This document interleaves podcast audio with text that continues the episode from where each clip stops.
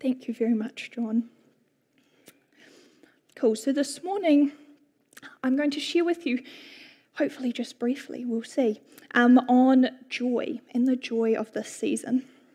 So on Thursday this week, I got up, and for the third day of in a row, I walked into the kitchen and I was greeted by this giant pile of dishes that were waiting to be washed, and then also another giant pile of dishes waiting in the like dish rack thing to be put away. At least those ones were clean. Um, and then I went into the bathroom, which also is our laundry, and in there I was greeted by the overflowing washing basket. And then once again noticed, oh, the sink and the shower desperately need a clean. And then I prepared my breakfast amongst kind of the shambles in the kitchen. It gets more difficult each day. And as I carried it to the couch, I was annoyed because stuff kept getting stuck to my feet like cat fur and bits and pieces, you know. And it reminded me, gee, the floors really need a sweep or a vacuum. And then I looked around, and Josh had picked me some nice flowers from our garden, but they were well overdue to probably be thrown out. And so there was just petals everywhere, all on the table, all on the floor that the cats like to play in. And I just, I carried my breakfast to the couch and I sat down and I looked around and thought, my goodness, my mother would just be despairing, you know, at the state of the place. But that was the reality of my Thursday morning this week. And as I ate my breakfast, I just felt a bit deflated because I was thinking, when am I ever going to find the time to get on top of all of these things before Christmas? And I feel like every year we talk about the silly season, and every year it's like, don't give in to the silliness of the season. Don't let it get on top of you. Yet every year it does get on top of me. And I find myself lost in the silliness of the season with this deflated feeling of kind of, oh, when will it all be over? You know, when will things go back to normal? And I mean, it's a pattern. Christmas comes up every year, but it gets me every time. I just can't seem to escape the build up of everything right at this time of year. So I have to remind myself that at some point, Christmas will arrive. Christmas Day will come. Things will slow down. I mean, everything's closed, so things mostly really just stop. And calm will return. Because Christmas Day, it has to arrive. This day of joyous celebration has to come because, I mean, time moves like a train that we can't stop. So the days will pass, no matter how slowly or how quickly they do, and Christmas will arrive to us. And that also means that at some point I will get on top of the dishes and the laundry and the vacuuming and the tidying and all those sorts of things. And whether that point comes before Christmas or after Christmas, I'm sure it'll be all right because Christmas Day will arrive.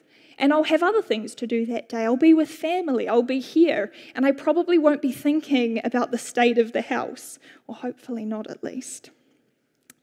The silly season, it just is a silly season, and I think I'm going to have to learn to accept that and just accept this time of year for what it is. But in the meantime, whilst it surprises me every year, I'll continue to remind myself Christmas Day will, in fact, arrive.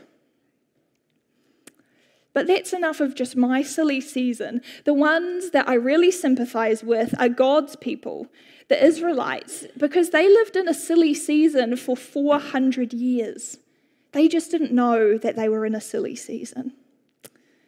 Now, Advent, it is a Latin word, and its meaning in English is coming.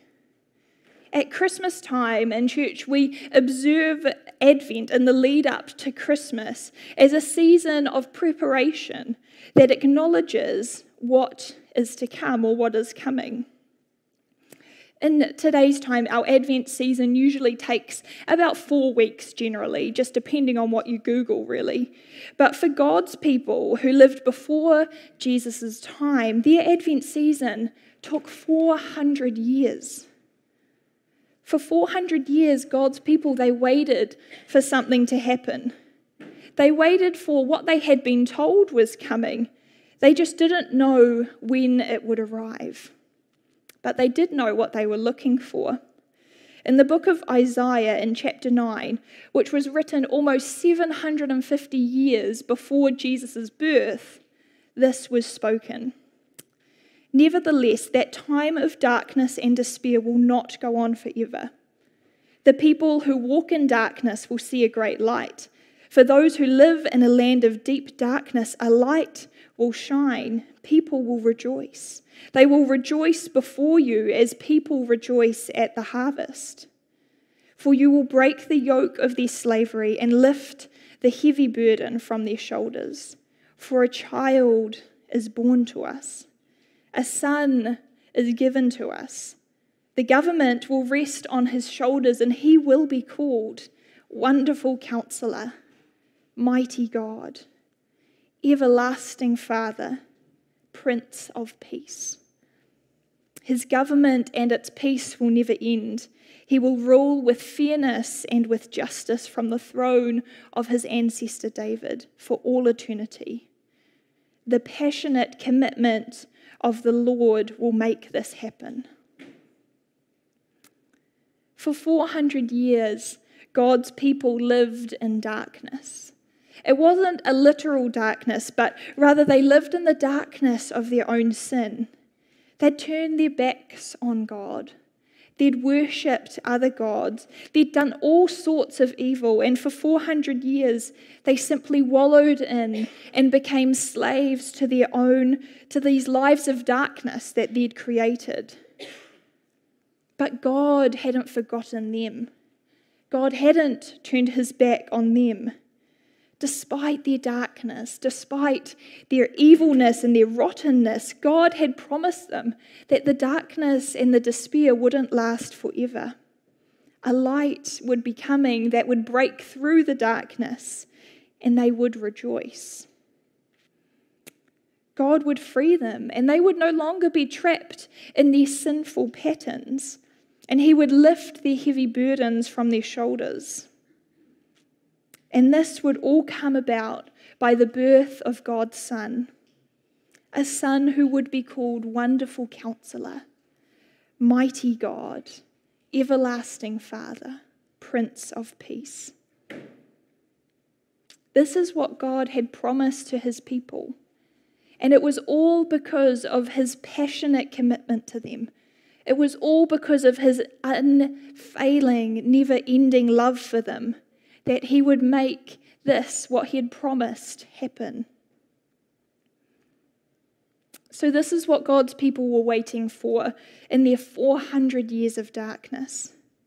They were waiting for the birth of a child that would bring them light and joy. And they didn't have it easy like we do today with being able to know on the calendar Christmas will arrive on the 25th of December. Regardless, I mean, of how quickly or slowly time moves, Back then, they simply had to wait and then wait some more, not knowing when that day would come. After 400 years had passed, in Luke chapter 2, we read of some of the shepherds who were waiting out at night. They were sleeping in the fields with their sheep to protect them from the danger that the night could bring. And little did they know, they weren't far from where Mary, a teenage girl, had just given birth to a precious baby boy.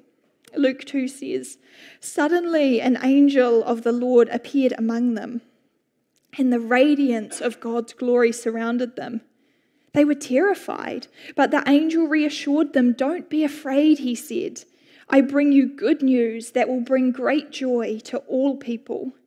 The Saviour, Yes, the Messiah, the Lord, has been born in, today in Bethlehem, the city of David. And you will recognize him by this sign. You will find a baby wrapped snugly in strips of cloth, lying in a manger. Suddenly, the angel was joined by a vast host of others, the armies of heaven, praising God and saying, Glory to God in the highest heaven and peace on earth to those with whom God is pleased. When the angels had returned to heaven, the shepherds said to each other, Let's go to Bethlehem. Let's see this thing that has happened that the Lord has told us about. You remember that baby that was spoken about, prophesied about all of those years ago? Well, guess what?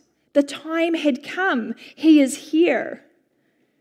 The shepherds, I mean, they were understandably caught off guard by the angel's presence. This arrival, I mean, after all, had been a long time coming, and they probably weren't expecting a personal greeting to themselves from a host of angels. But into their very regular night, just doing their job, burst an angel bearing good news that would bring great joy. The Saviour, the Messiah, the Lord had been born that very day, and the shepherds were invited to go to him and greet him. What had begun as a very regular night was interrupted with something new, something unexpected, something that stopped them in their tracks. And the shepherds, they dropped what they were doing and they went to see what the Lord had done. And I like the way that this news arrived. That after years and years of waiting, after years of darkness, the news broke with a host of angels singing God's praises and announcing that peace on earth had come to just a small group of shepherds going about their work. I think it speaks volumes of why we talk about joy at Christmas time. Because joy isn't something that we can create. We find joy in moments and opportunities, in people that we meet. It's not something that we can just make ourselves feel at any moment.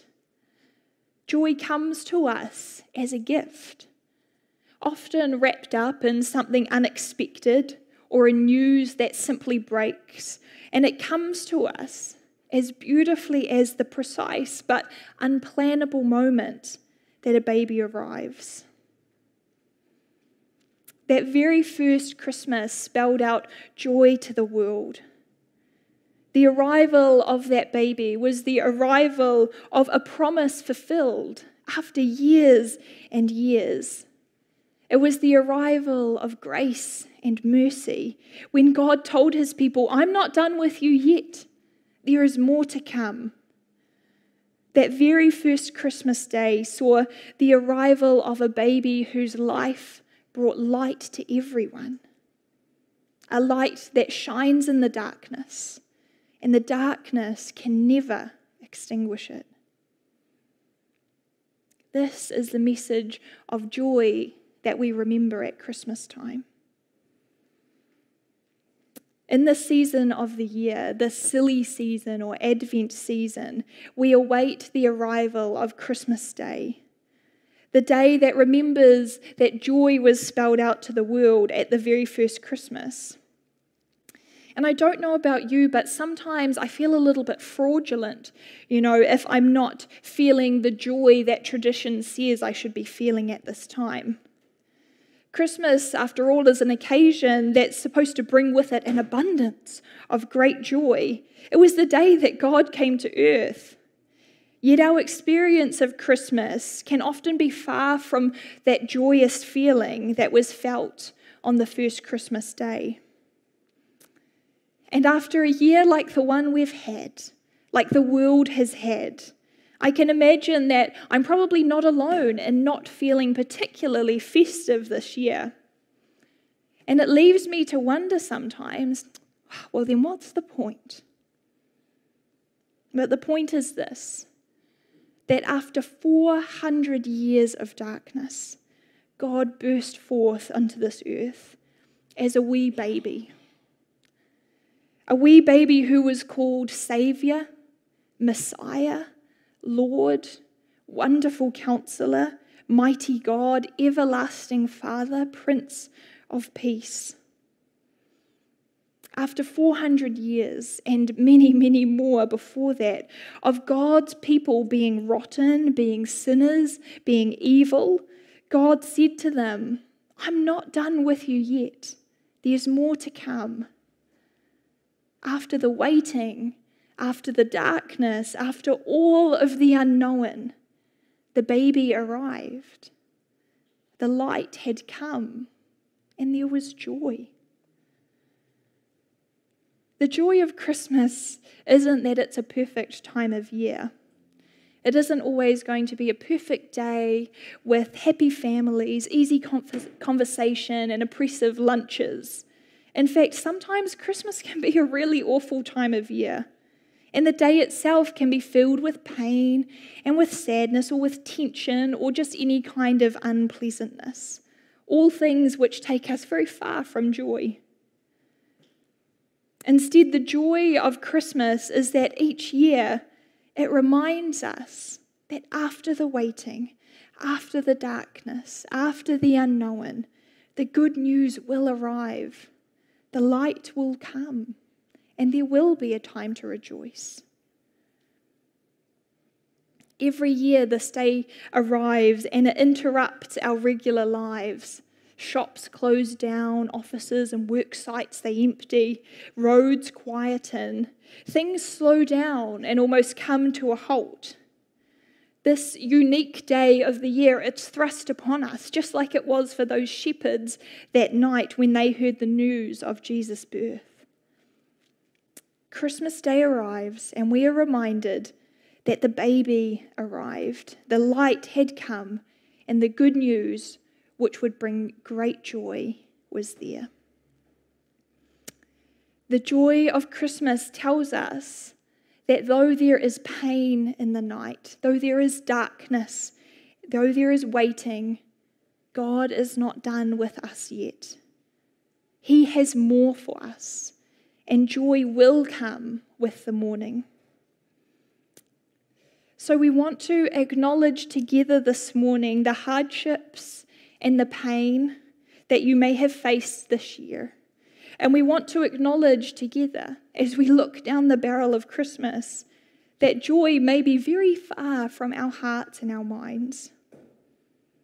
And so I invite you in a moment, if that is you, to come to the front and to light a candle, to acknowledge that there is pain and there's hurt and there is darkness now, but also to symbolize that the light will come.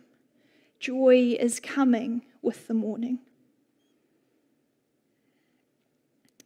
I also want to invite those of you for whom the light has come, those of you who have experienced a breakthrough of some sort, or something that you've been waiting on has arrived. And we want to acknowledge together that as we look down the barrel of Christmas, that joy comes to us as a gift, uncreated by humans, instead gifted to us by God.